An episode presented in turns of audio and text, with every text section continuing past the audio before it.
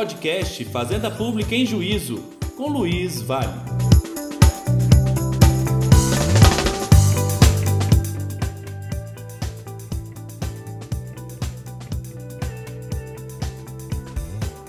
Olá pessoal, tudo bem? Sejam bem-vindos ao podcast Fazenda Pública em Juízo. Aqui é o professor Luiz Vale e hoje eu terei a honra de receber o grande mestre, o professor André Santa Cruz, né, autor do manual mais conhecido de direito empresarial e uma grande referência para todos nós. E nós teremos a honra de ouvi-lo para discutir um tema importantíssimo, né, que está diretamente relacionado aos impactos do, do deferimento do processamento da recuperação judicial, deferimento da recuperação judicial e, eventualmente, da falência na atuação da Fazenda Pública. Já agradecendo ao professor André pela disponibilidade, eu já passo a palavra, professor, já com a pergunta aqui. É, primeiro, fazendo um recorte para a recuperação judicial e querendo saber de que forma o deferimento do processamento da recuperação judicial impacta na atuação da Fazenda Pública, na cobrança dos seus créditos. Muito obrigado por, por estar conosco aqui no podcast Fazenda Pública e Juízo. Eu que agradeço, é uma honra e um prazer estar aqui. Obrigado, professor Luiz Vale, pelo convite. É, e saúdo aí toda a sua audiência, que é com certeza muito qualificada e muito interessada nesses, nesses temas né, que a gente vai abordar hoje. Bem, você perguntou sobre os impactos da, da, do deferimento, né, do processamento da, da recuperação judicial em relação ao crédito público, né? É isso, né? Só, só para lembrar. Isso mesmo. Tá. Cara, esse, esse é um dos temas que mais gera mais gera discussões e problemas na prática desde que a lei foi editada lá em 2005. E o motivo é o seguinte: é que a solução que foi pensada lá atrás, em 2005, ela parecia ser, ou eventualmente até era, muito bonita no papel, mas ela não funcionou absolutamente nada na prática. Qual era a, a, ideia? Né? Qual foi a, a solução pensada lá que parecia ser tão bonita no papel? A ideia era a seguinte, ó, na recuperação judicial, o devedor vai renegociar com seus credores privados. O fisco, né, o crédito público, vai ficar de fora. Mas nós não vamos suspender as execuções fiscais. Como o crédito público não está sujeito a essa renegociação no âmbito da recuperação judicial. A execução fiscal segue seu curso, tinha até um dispositivo que dizia isso claramente, né, que era o parágrafo 7 do artigo 6 E para você é, é, meio que forçar o devedor a resolver também sua vida com o fisco, né, ele vai resolver sua vida com os credores privados na, na RJ. Mas para você meio que forçar o devedor a se resolver também com o fisco, criou-se ainda uma regrinha lá no artigo 57 da lei, dizendo que antes de o, de o juiz conceder a recuperação judicial, ele teria que pedir, né, exigir do devedor a apresentação de CND ou de certidão positiva lá com efeito de negativo. Então, veja, até agora, já falei de duas coisas. De um lado, a execução fiscal não se suspende. De outro lado, tem que apresentar CND antes da concessão da RJ. Não é lá no deferimento, é na concessão, né? lá no, no, no, no final já.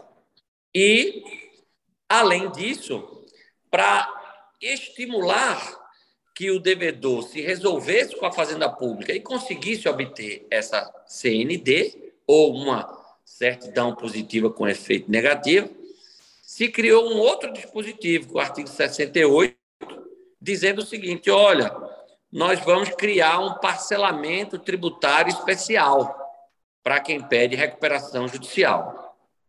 Então, vejam como no papel era bem bonita a solução e parecia que ia tudo dar certo, né? Ó, a fazenda pública não se sujeita à recuperação social, as execuções fiscais continuam correndo normalmente, mas não se preocupem. Por quê? Porque não vai ter execução fiscal, porque o cara vai, vai, vai ter que é, obter a CND, e para ele obter a CND, a gente vai criar um parcelamento tributário especial aqui para ele. Então, no final das contas, vai ser tudo uma maravilha. Ele vai pedir recuperação judicial e enquanto ele negocia com seus credores particulares sua recuperação judicial, ele vai negociar um parcelamento tributário especial com a Fazenda Pública, vai obter sua CND e, consequentemente, as, a, a, vai se livrar das execuções fiscais e vai conseguir sua recuperação judicial. No papel, muito bonito. Agora vamos para a realidade. O parágrafo 7 lá do artigo 6 que dizia que a execução fiscal não se é. suspendia, não era aplicado na prática. O STJ rapidamente construiu uma jurisprudência dizendo o seguinte: não, embora a execução fiscal não se suspenda, o juízo da execução fiscal não pode determinar atos constritivos. Qualquer ato constritivo deve se sujeitar ao crivo do juízo da recuperação judicial, né? Ou seja, tipo criando uma certa hierarquia até entre juízos, né? Algo meio estranho. É, e, ou seja, no final das contas, a execução fiscal acabava sendo suspensa.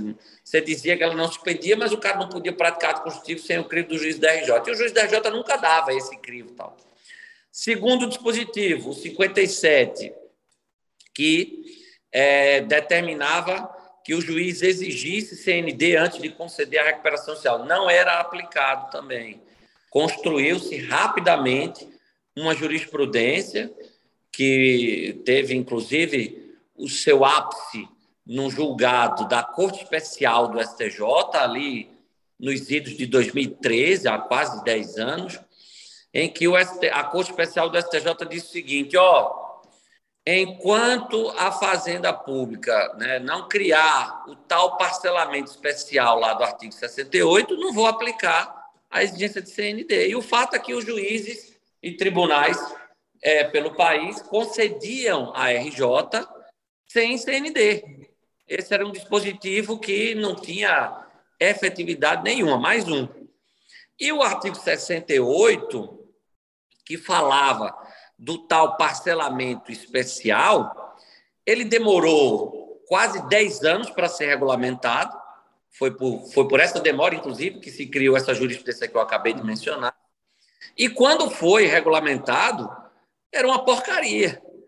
Um parcelamento era péssimo. Né?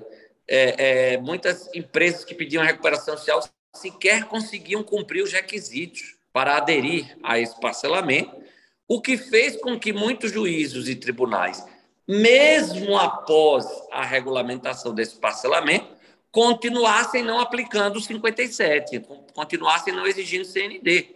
Em alguns casos, até declarando a inconstitucionalidade dessa exigência. A gente tem alguns casos em que os juízes declaravam incidentalmente a inconstitucionalidade é, é, por ser uma sanção política e tal. Ou seja, a, o como é que eu posso dizer? A ideia que o legislador teve lá atrás para os créditos públicos era muito bonita no papel, ou pelo menos parecia ser muito bonita, como eu disse, mas na prática era horrível. Não resolveu a vida de ninguém. O fisco ficou a ver navios, não que eu ache isso muito ruim, é, mas é, o fisco ficou a ver navios, porque tinha ali uma execução fiscal que, embora não se suspendesse, ele não podia fazer nada, era o mesmo que está suspensa, né? É, tinha uma exigência de CND que era ignorada pelos juízes e tribunais, e quando ele fez lá o parcelamento dele, quando saiu a lei né, que, que regulamentou o parcelamento, o parcelamento foi uma porcaria, ninguém aderia. Até porque os juízes continuaram não exigindo CND, então o pessoal não aderia. Então, isso fez com que, na reforma da Lei 11.101, provocada pela Lei 14.112, se alterasse profundamente esse panorama aí. E aí, vamos ver o que é que vai acontecer a partir de agora. Na verdade, já está acontecendo. Né? Se quiser que eu complemente dizendo como é que as coisas estão se caminhando. A, a estrutura do, do parágrafo 7b, né? Essa atuação, eventualmente, em cooperação do juízo da execução fiscal com o juízo da recuperação judicial, quando eventualmente a constrição recai sobre bem essencial, bem de capital, enfim. Exatamente. O parágrafo 7 foi revogado e no lugar dele, no, que se, no tocante às execuções fiscais, entrou esse parágrafo 7b aí que você mencionou. E aí o que é que ele diz? Ele reforça o que a lei já dizia na sua redação original, que a execução fiscal não se suspende. Né? E que o, ele deixa claro que, inclusive, o juiz da execução fiscal pode determinar é, atos constritivos, né? É, só que aí, meio que incorporando a jurisprudência do STJ, o legislador criou uma solução um tanto sofisticada demais, penso eu, que é o seguinte: falou assim, olha, a execução fiscal não se suspende e o juiz da execução fiscal pode tocar a execução fiscal como bem entender, inclusive determinando penhora tal. No entanto, se uma dessas penhoras, perdão, se uma constrição dessa tal recair sobre um bem de capital essencial à atividade da recuperanda, o que é que pode acontecer?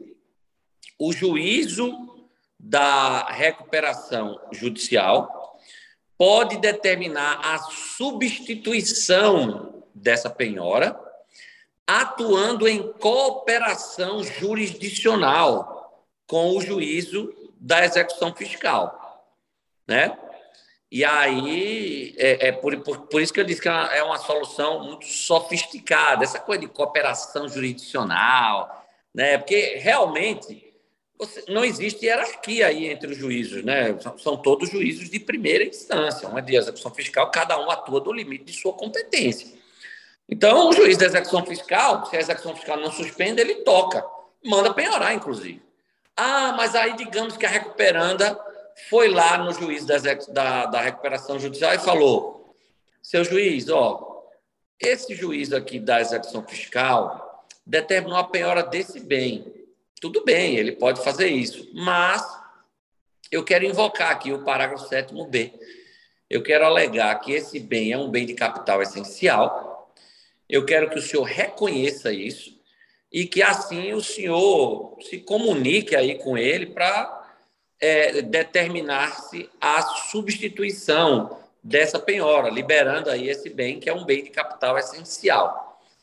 No início da vigência, que a gente já tem aí né, um, a, a, algum tempinho de, de vigência dessa lei. No início, essa solução também não funcionou muito bem, não. O que é que aconteceu? Começou a ter muito, aliás, começou não. Né? Continuou a haver, exatamente, muito conflito de competência no STJ. O juiz da execução fiscal determinava lá uma penhora, o devedor meio que mal acostumado com a, a, o histórico do STJ, que sempre julgou esses conflitos de competência, era o que mais tinha. Eu fui assessor de ministro do STJ, fiz vários desses conflitos de competência, chove conflito de competência na segunda sessão quanto a isso. É, e aí continuou essa farra dos conflitos de competência, até que o STJ tentou dar um freio de arrumação nisso aí, Luiz.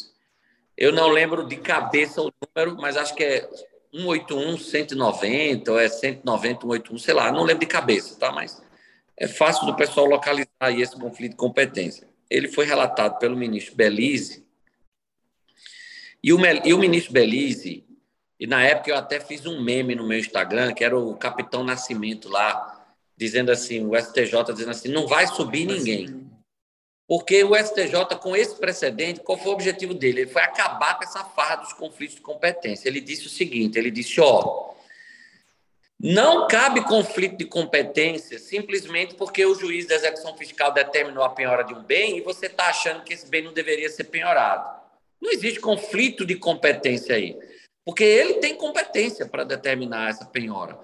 E o juiz da execução fiscal tem uma outra competência, que é avaliar se essa, esse bem é de capital essencial e aí determinar a substituição. Então, o STJ disse: só cabe conflito de competência depois que o juízo da execução fiscal e o juízo da recuperação judicial é, combinarem um encontro, saírem para passear de mãos dadas e atuarem em cooperação jurisdicional para resolver o problema. Se isso não acontecer e aí no final do dia eles brigarem e ficarem de mal, a, a, aí não tem conflito de competência. Mas se isso acontecer e eles no tem uma resistência dia, concreta, né, o STJ? É, tem que ter uma resistência concreta. Então, se eles realmente brigarem e ficarem de mal, aí pode conflito de competência. Vamos dar um exemplo. O juiz da execução fiscal determinou uma determinada penhora. O devedor foi lá, ou o administrador judicial, ou o próprio juiz da execução fiscal de ofício comunicou ao juiz da recuperação judicial por uma questão né, de, de, de boa vizinhança aí falou, ó, juiz da recuperação judicial, determinei essa penhora aqui, tá? Nos termos do parágrafo 7º-B do artigo 6 veja aí se é o caso de substituir a penhora, se você considerar que é um bem de capital essencial ou não.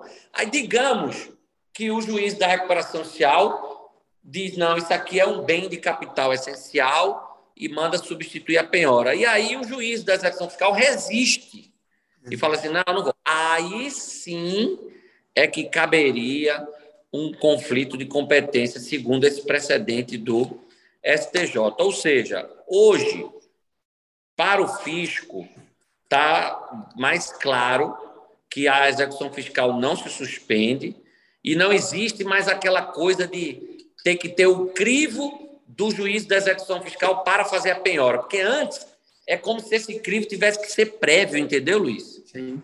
Ele ficava amarrado. Hoje não. Hoje a análise é posterior. Hoje é o seguinte: o juiz da execução fiscal toca a execução fiscal e mete bala, manda penhorar tal. Se eventualmente uma determinada penhora recair sobre um bem de capital essencial, Aí o juízo da recuperação judicial, atuando em cooperação jurisdicional, conversa com ele e fala assim: olha, esse bem aqui é de capital essencial, não pode, substitua. Então aí, aí vai ter que, sei lá, pedir para o devedor indicar outros bens, ele mesmo indicar, social, tal, enfim. É uma, é uma solução muito sofisticada que tende a dar problema na prática. Até porque essa própria questão, Luiz, da definição do que é bem de capital essencial é problemática também. A gente tem alguns precedentes do STJ, mas é uma questão é, é, é, é que, que, que, dá problema, que dá BO. É perfeito, isso era uma, uma série de divergências, mas me parece que a, a solução da, da 14.112 de 2020, ali, dezembro de 2020, né, quem estuda direito empresarial pegou uma grande atualização da lei de falência e recuperação judicial no finalzinho ali de, de 2020. Me parece que essa solução, pelo menos, possibilitou aqui, olhando como advogado público, a melhor efetividade da cobrança do crédito público, né? Porque, particularmente aqui, até em Alagoas, nós tínhamos decisões, viu, André, que não possibilitavam o regular processamento da execução fiscal, que suspendiam a execução fiscal. Não era nem que elas impediam a prática de atos constritivos, é que, contrariamente ao artigo 6 impedia-se o regular processamento da execução fiscal. Então, nós, inclusive, discutimos muito isso aqui no âmbito local, e a solução da 14.112 ela pelo menos né, deixa claro que não só, né, mais uma vez, a execução fiscal não é suspensa, como o juiz da execução fiscal pode praticar atos constritivos. É, mas, como você bem destacou, é, de fato, nós temos uma série de, de celeumas, até para operacionalização da cooperação judiciária, nos termos do artigo 69 do Código de Processo Civil, para definição do que efetivamente nós temos como bem de capital, como você bem destacou, nós temos aí a Celeuma no próprio STJ, é, do estabelecimento de parâmetros para definição do que seria bem de capital, mas pelo menos a gente, e nós tínhamos, né, você é, lembra, nós tínhamos uma afetação em sede repetitiva para definir se o, o juiz da execução fiscal poderia ou não praticar atos constritivos, e aí com a superveniência legislativa o tema foi desafetado e aplica-se hoje é, adequadamente o artigo 6 parágrafo 7b, mas eu acredito que a gente tem evoluído também até na, na construção das medidas cooperativas, o próprio CNJ editou resolução, enfim, e é, vamos ver como é que a coisa na prática também vai se desenhar. Eu, eu acredito que é a solução, de fato, mais sofisticada, mas pelo menos de alguma forma possibilitou o desafogamento aí das execuções fiscais, que também não são tão exitosas para a recuperabilidade do crédito público, a gente sabe muito bem disso. Né? É, esse é um problema histórico também. E teve um avanço também no que se refere, pelo menos do ponto de vista da Fazenda Pública, no que se refere à exigência de CND. Sim. Por quê? Porque a Lei 14.112, ela também alterou lá aquela lei do parcelamento e da transação. 10.522. Isso. E agora, tanto o, o parcelamento está é, é, tá bem melhor, pode usar prejuízo fiscal, base de cálculo negativa, pode ter uma redução, salvo engano, de até 70% do, do débito, não precisa é, ter uma série de coisas, aquela desistência lá da, da, das ações, tem uma série de, de, Melhorou muito o parcelamento e agora também tem a transação, né, que também traz uma ótima opção. E isso, isso fez com que muitos juízes e tribunais parassem de não aplicar o 57. Agora eles estão aplicando e estão exigindo a CND. É, as condições são bem mais favoráveis, né? Você lembrou também da, da 3.988 e a utilização de outros meios adequados de resolução de conflitos para a cobrança do crédito público. Isso nos estados também, né? Aqui em Alagoas a gente tem condições super favoráveis para o parcelamento do, do crédito tributário em praticamente 120 meses. Então, é uma condição excelente que acaba é, refreando de alguma forma essa inaplicabilidade da exigência de CND para o, defer, o deferimento em si da, da, da, própria recuperação judicial. Né? E avançando um pouco, mudando um pouquinho de, de foco, saindo de recuperação judicial indo para falência, vou te fazer uma pergunta que acabou é, ganhando tração novamente né, com a, a mudança legislativa, que é uma pergunta muito emblemática para nós que estudamos a fazenda pública em juízo. Né? É, atualmente, é, você acredita que seria possível a fazenda pública pleitear a falência de um devedor? É, eu sei que o tema é controverso, que envolve uma série de questões, mas gostaria de te ouvir sobre isso. Cara, esse é um tema realmente é, é, polêmico há muito tempo, né? Sim. Vamos lá. Tanto você quanto a sua audiência, tenho certeza, devem conhecer aquela o entendimento que prevalecia né, na doutrina e no STJ de que a, a Fazenda Pública não teria interesse nem legitimidade para requerer a falência do devedor empresário. Né, tem precedentes do STJ nesse sentido, precedentes até antigos, tá, né, uma jurisprudência que se construiu há bastante tempo, e tem também enunciado da jornada de direito comercial é, nesse sentido. Né? A ideia por trás dessa, desse entendimento, Luiz? Qual é? Que, olha, a Fazenda Pública tem um meio próprio para a cobrança dos seus créditos, que é a inscrição endividativa e a propositura da execução fiscal. E isso seria, é, como, é, como é que eu posso dizer, uma atividade vinculada. Ela não teria discricionariedade para escolher cobrar o seu, o, o seu crédito é, por meio do pedido de falência e tal. Né? No entanto, Duas, duas, dois acontecimentos recentes trouxeram um pouco de, de pimenta aí para essa discussão. O primeiro acontecimento foi um precedente da Câmara Reservada de Direito Empresarial do Tribunal de Justiça de São Paulo. Foi um caso interessante em que a Fazenda Pública pediu a falência da, da sociedade empresária não com base no inciso primeiro do artigo 94, que é lá em pontualidade injustificada de dívida, né? Pediu com base no inciso segundo, que é a execução frustrada, ou seja, ela propôs execução fiscal. Na execução fiscal, tentou citar por muito tempo o devedor. Depois que conseguiu citar o devedor, o devedor não fez nada, ficou inerte lá tal. E aí ela fez o seguinte: olha, eu tentei, o que, o que vocês me dizem é que eu não posso substituir a via da execução fiscal pela via do pedido de falência. Beleza, eu não fiz isso. Eu fui na via da execução fiscal. Só que eu estou batendo na porta aqui e ninguém abre.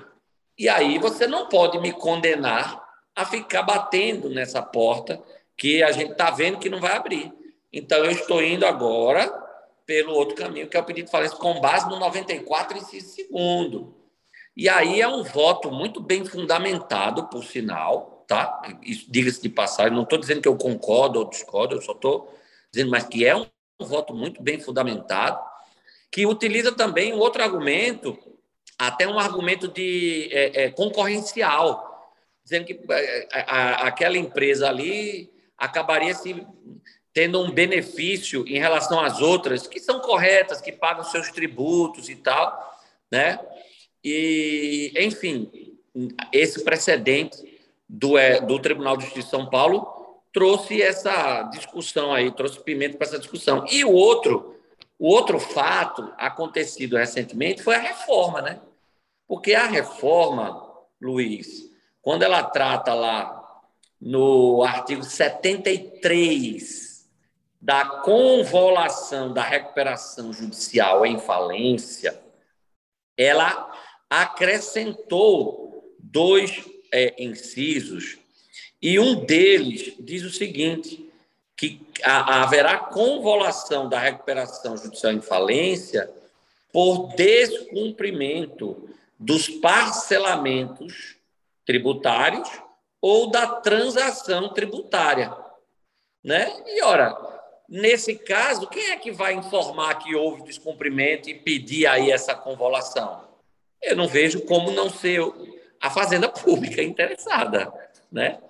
É, então, assim, não é exatamente um pedido a, autônomo de, é, é, de falência, mas é uma hipótese aqui em que a Fazenda vai, no processo de recuperação judicial, é, é requerer a falência. E tem até o inciso sexto, né, do, do 73, que diz que também cabe a convolução quando identificado esvaziamento patrimonial da devedora que implique liquidação substancial da empresa em prejuízo de credores não sujeitos à recuperação social, inclusive as fazendas públicas, que é um credor não sujeito.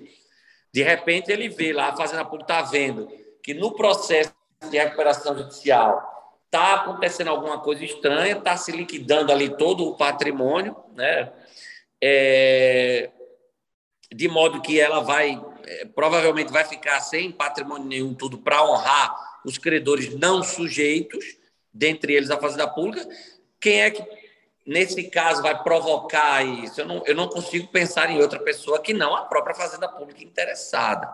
Então, são fatos novos é, é, é, que surgiram e que eu penso que é, é, podem trazer aí novos ares para essa, essa discussão. Eu, eu sou meio suspeito para falar desse tema, porque eu acabei de escrever um artigo defendendo a legitimidade fazendária. Vai ser publicado em breve. E, e a defesa foi exatamente nessa linha, porque muitas vezes nós propomos, por exemplo, execuções fiscais, as execuções fiscais tramitam nós temos dificuldade, por exemplo, de encontrar bens, de encontrar o próprio devedor, mas ao mesmo tempo o devedor mantém a sua atividade, gera esse desequilíbrio concorrencial que se apontou. Ele continua atuando na ordem econômica, mas atua na ordem econômica deixando de pagar né, os tributos, ou seja, tem uma desoneração que acaba beneficiando no âmbito concorrencial. E quando a gente, principalmente nesses casos nos quais nós demonstramos a frustração do processo executivo, situações, por exemplo, nós temos 100 execuções fiscais em curso que não gera um retorno, não há de implemento do crédito tributário. Né? Há justificativa plausível para a postulação, por exemplo, da falência, até olhando para a própria estrutura do processo falimentar, né, que dentro da, da perspectiva até da alteração do artigo 75 propõe aí a possibilidade, inclusive, de rápida reinserção do devedor na atividade econômica. Então, na verdade, a, esse pedido falimentar ele possibilitaria né, essa quebra dessa, é, é, desse eventual desequilíbrio concorrencial e, ao mesmo tempo, né, o, o processo falimentar serviria para o devedor também se inserir é, rapidamente na ordem econômica. Então, esse, esse, é um tema, como você bem destacou, é, ressurge aí com força nesse precedente da, do TJ de São Paulo, que é de 2020, salvo engano. Né? Isso. E depois, uh, agora, com a mudança legislativa, com uh, o 73, incisos 5 e 6, enfim. E para não tomar mais seu tempo, nós estamos tendo aqui uma grande aula de direito empresarial, é, basicamente um direito empresarial público, né, que nós estamos abordando aí as questões fazendárias. Eu queria perguntar, André, sobre é, a sua visão acerca do incidente de classificação de crédito público, né, as hipóteses nas quais ele eventualmente é instaurado, se você viu com bons olhos essa alteração do, do artigo 7A, se realmente a gente passa a ter uma maior, é, um melhor gerenciamento é, do crédito público no âmbito do processo falimentar. Gostaria de te ouvir sobre esse ponto, se possível. Cara, eu gostei dessa mudança. Por quê? Porque o que eu via na prática, e vi muito isso quando trabalhei no STJ assessorando ministros que eram da, da, da quarta turma, né, que integra a segunda sessão e que via casos de recuperação judicial todo dia, o tempo todo, é que é, o pessoal não conhecia bem as regras e havia uma confusão muito grande. Porque, veja só, é, em tese, a fazenda pública ela não precisava se habilitar nos autos do processo falimentar, né? É, simplesmente porque pelas regras próprias que, que ela possui, o que ela ia fazer, na verdade, era o próprio juízo da, da execução fiscal ia oficiar o juízo. Né? Acho, acho muito difícil, inclusive, o próprio administrador judicial não listar os créditos da Fazenda Pública. Ele teria facilmente como saber que créditos são esses e listar. É, a, a, se, eu, se o débito estava em execução era só o juiz de execução fiscal oficiar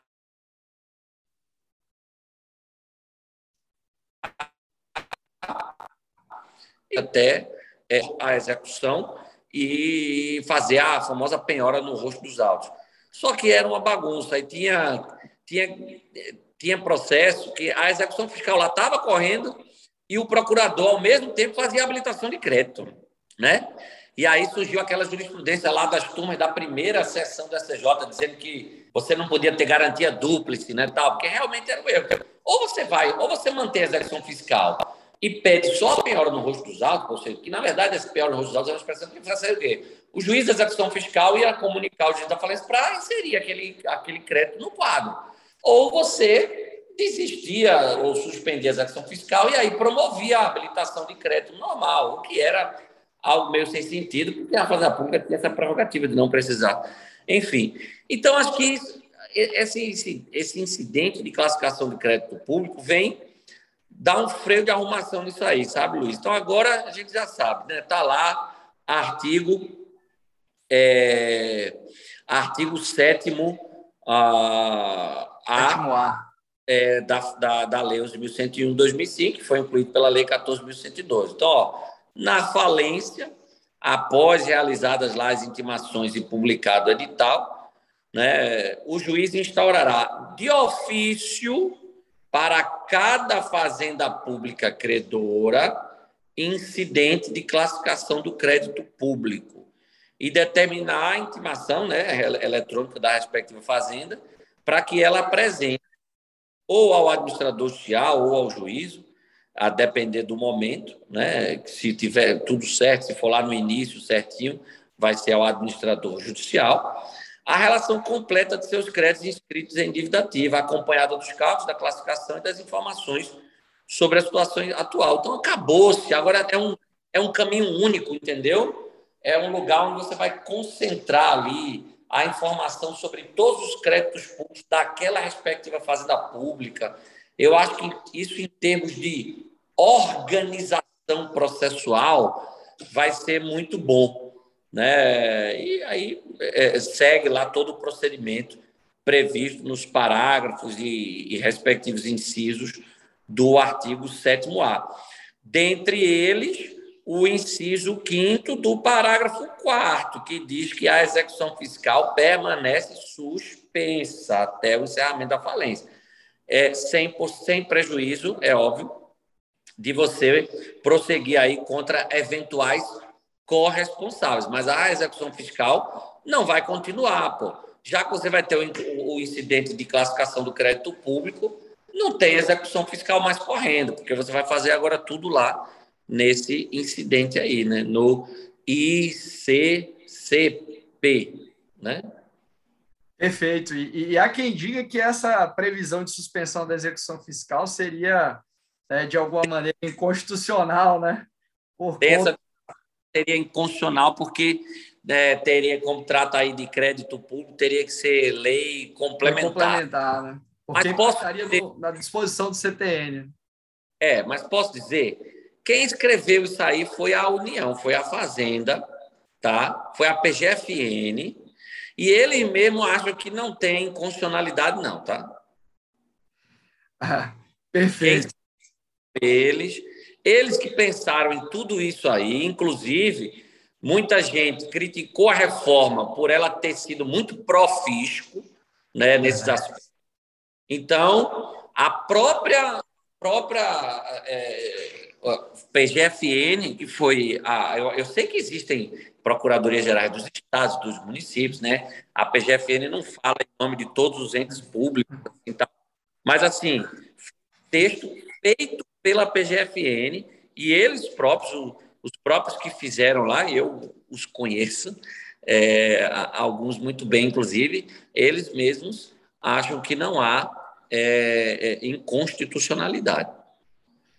Eu, eu, eu, particularmente em relação ao incidente, é, a previsão de que não haverá fixação de verba honorária, ela, é, para mim, não soa tão bem, porque você instaura né, praticamente uma demanda incidental e isso poderia gerar, eventualmente, até com base na causalidade, no que é, nós teríamos uma potencial fixação de verba honorária. Né?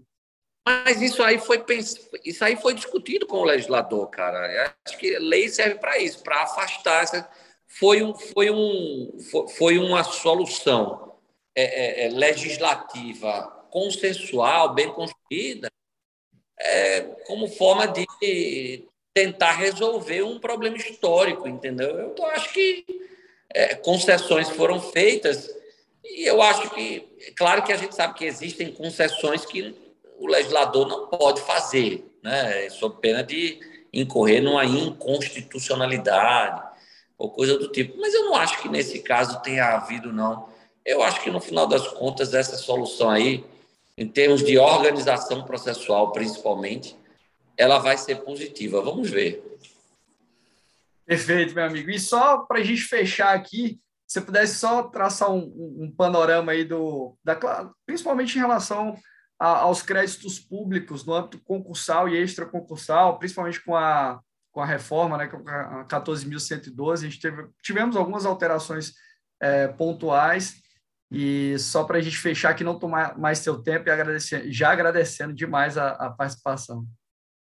Que é isso, eu que agradeço. Não toma tempo, não. É um prazer e uma, e uma honra conversar com você, a sua audiência. Então, Luiz, como eu disse, eu acho que o, o resultado para a Fazenda Pública foi muito positivo, tá? É, e as vitórias judiciais comprovam isso. Você vê, houve a desafetação que você mencionou, liberou aí quantas execuções fiscais que estavam paradas no Brasil inteiro, né? A gente está vendo aí, houve o, houve o, o, precedente da segunda sessão do STJ, vai, não vai subir ninguém, que é positivo, ou seja, deixa claro que não, a, o juiz da execução fiscal pode determinar penhora sim. Só vai haver conflito de competência se o, se o juiz da recuperação social entender que o bem é de capital essencial, mandar ele substituir tal, de fazer alguma coisa e ele resistir, né? ou seja, uma resistência concreta. Então, é, é, é uma vitória, penso eu, é, para a Fazenda Pública. E o mais importante, a, a exigência de CND, né? que, que há vários precedentes recentes aí que agora os juízes e tribunais estão exigindo. Claro que a gente ainda precisa de precedentes qualificados aí sobre essa matéria, sobretudo no STJ, vamos ver, é, mas já, já estamos né, é, é, nesse caminho, inclusive de, de repente, ter um precedente qualificado aí num repetitivo ou algo do tipo, sei lá, quem sabe, no, num futuro aí não tão muito distante.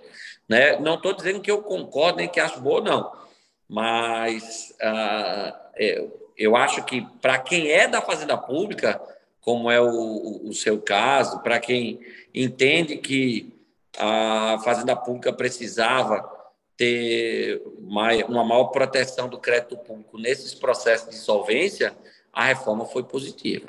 A reforma foi positiva. Para os advogados, a reforma foi péssima, foi muito profístico, né? E foi não sei o quê, que é um absurdo essa exigência de CND e tal.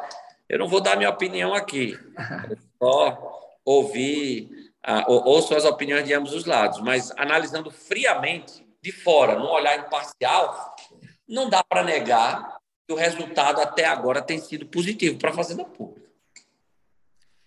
Perfeito, meu amigo. A gente agradece demais, né? O nosso podcast está chegando perto dos 40 mil downloads e eu tenho certeza que com esse episódio a gente vai bater essa meta. E mais uma vez agradeço a disponibilidade. Eu que sou um grande fã, admirador do seu trabalho, é, tanto das suas aulas como dos seus escritos, né? O seu manual é uma grande referência, os outros livros também. E eu tenho certeza que quem está nos ouvindo também te admira muito. A gente agradece a sua disponibilidade, paciência. Tivemos aqui uma grande aula sobre os impactos do processo falimentar e recuperacional na fazenda pública. Valeu. Obrigado, Luiz. Parabéns aí pelo seu trabalho, parabéns pelo podcast. Um grande abraço a você e a toda a sua audiência. Obrigado, pessoal. A gente se vê no próximo episódio. Até mais.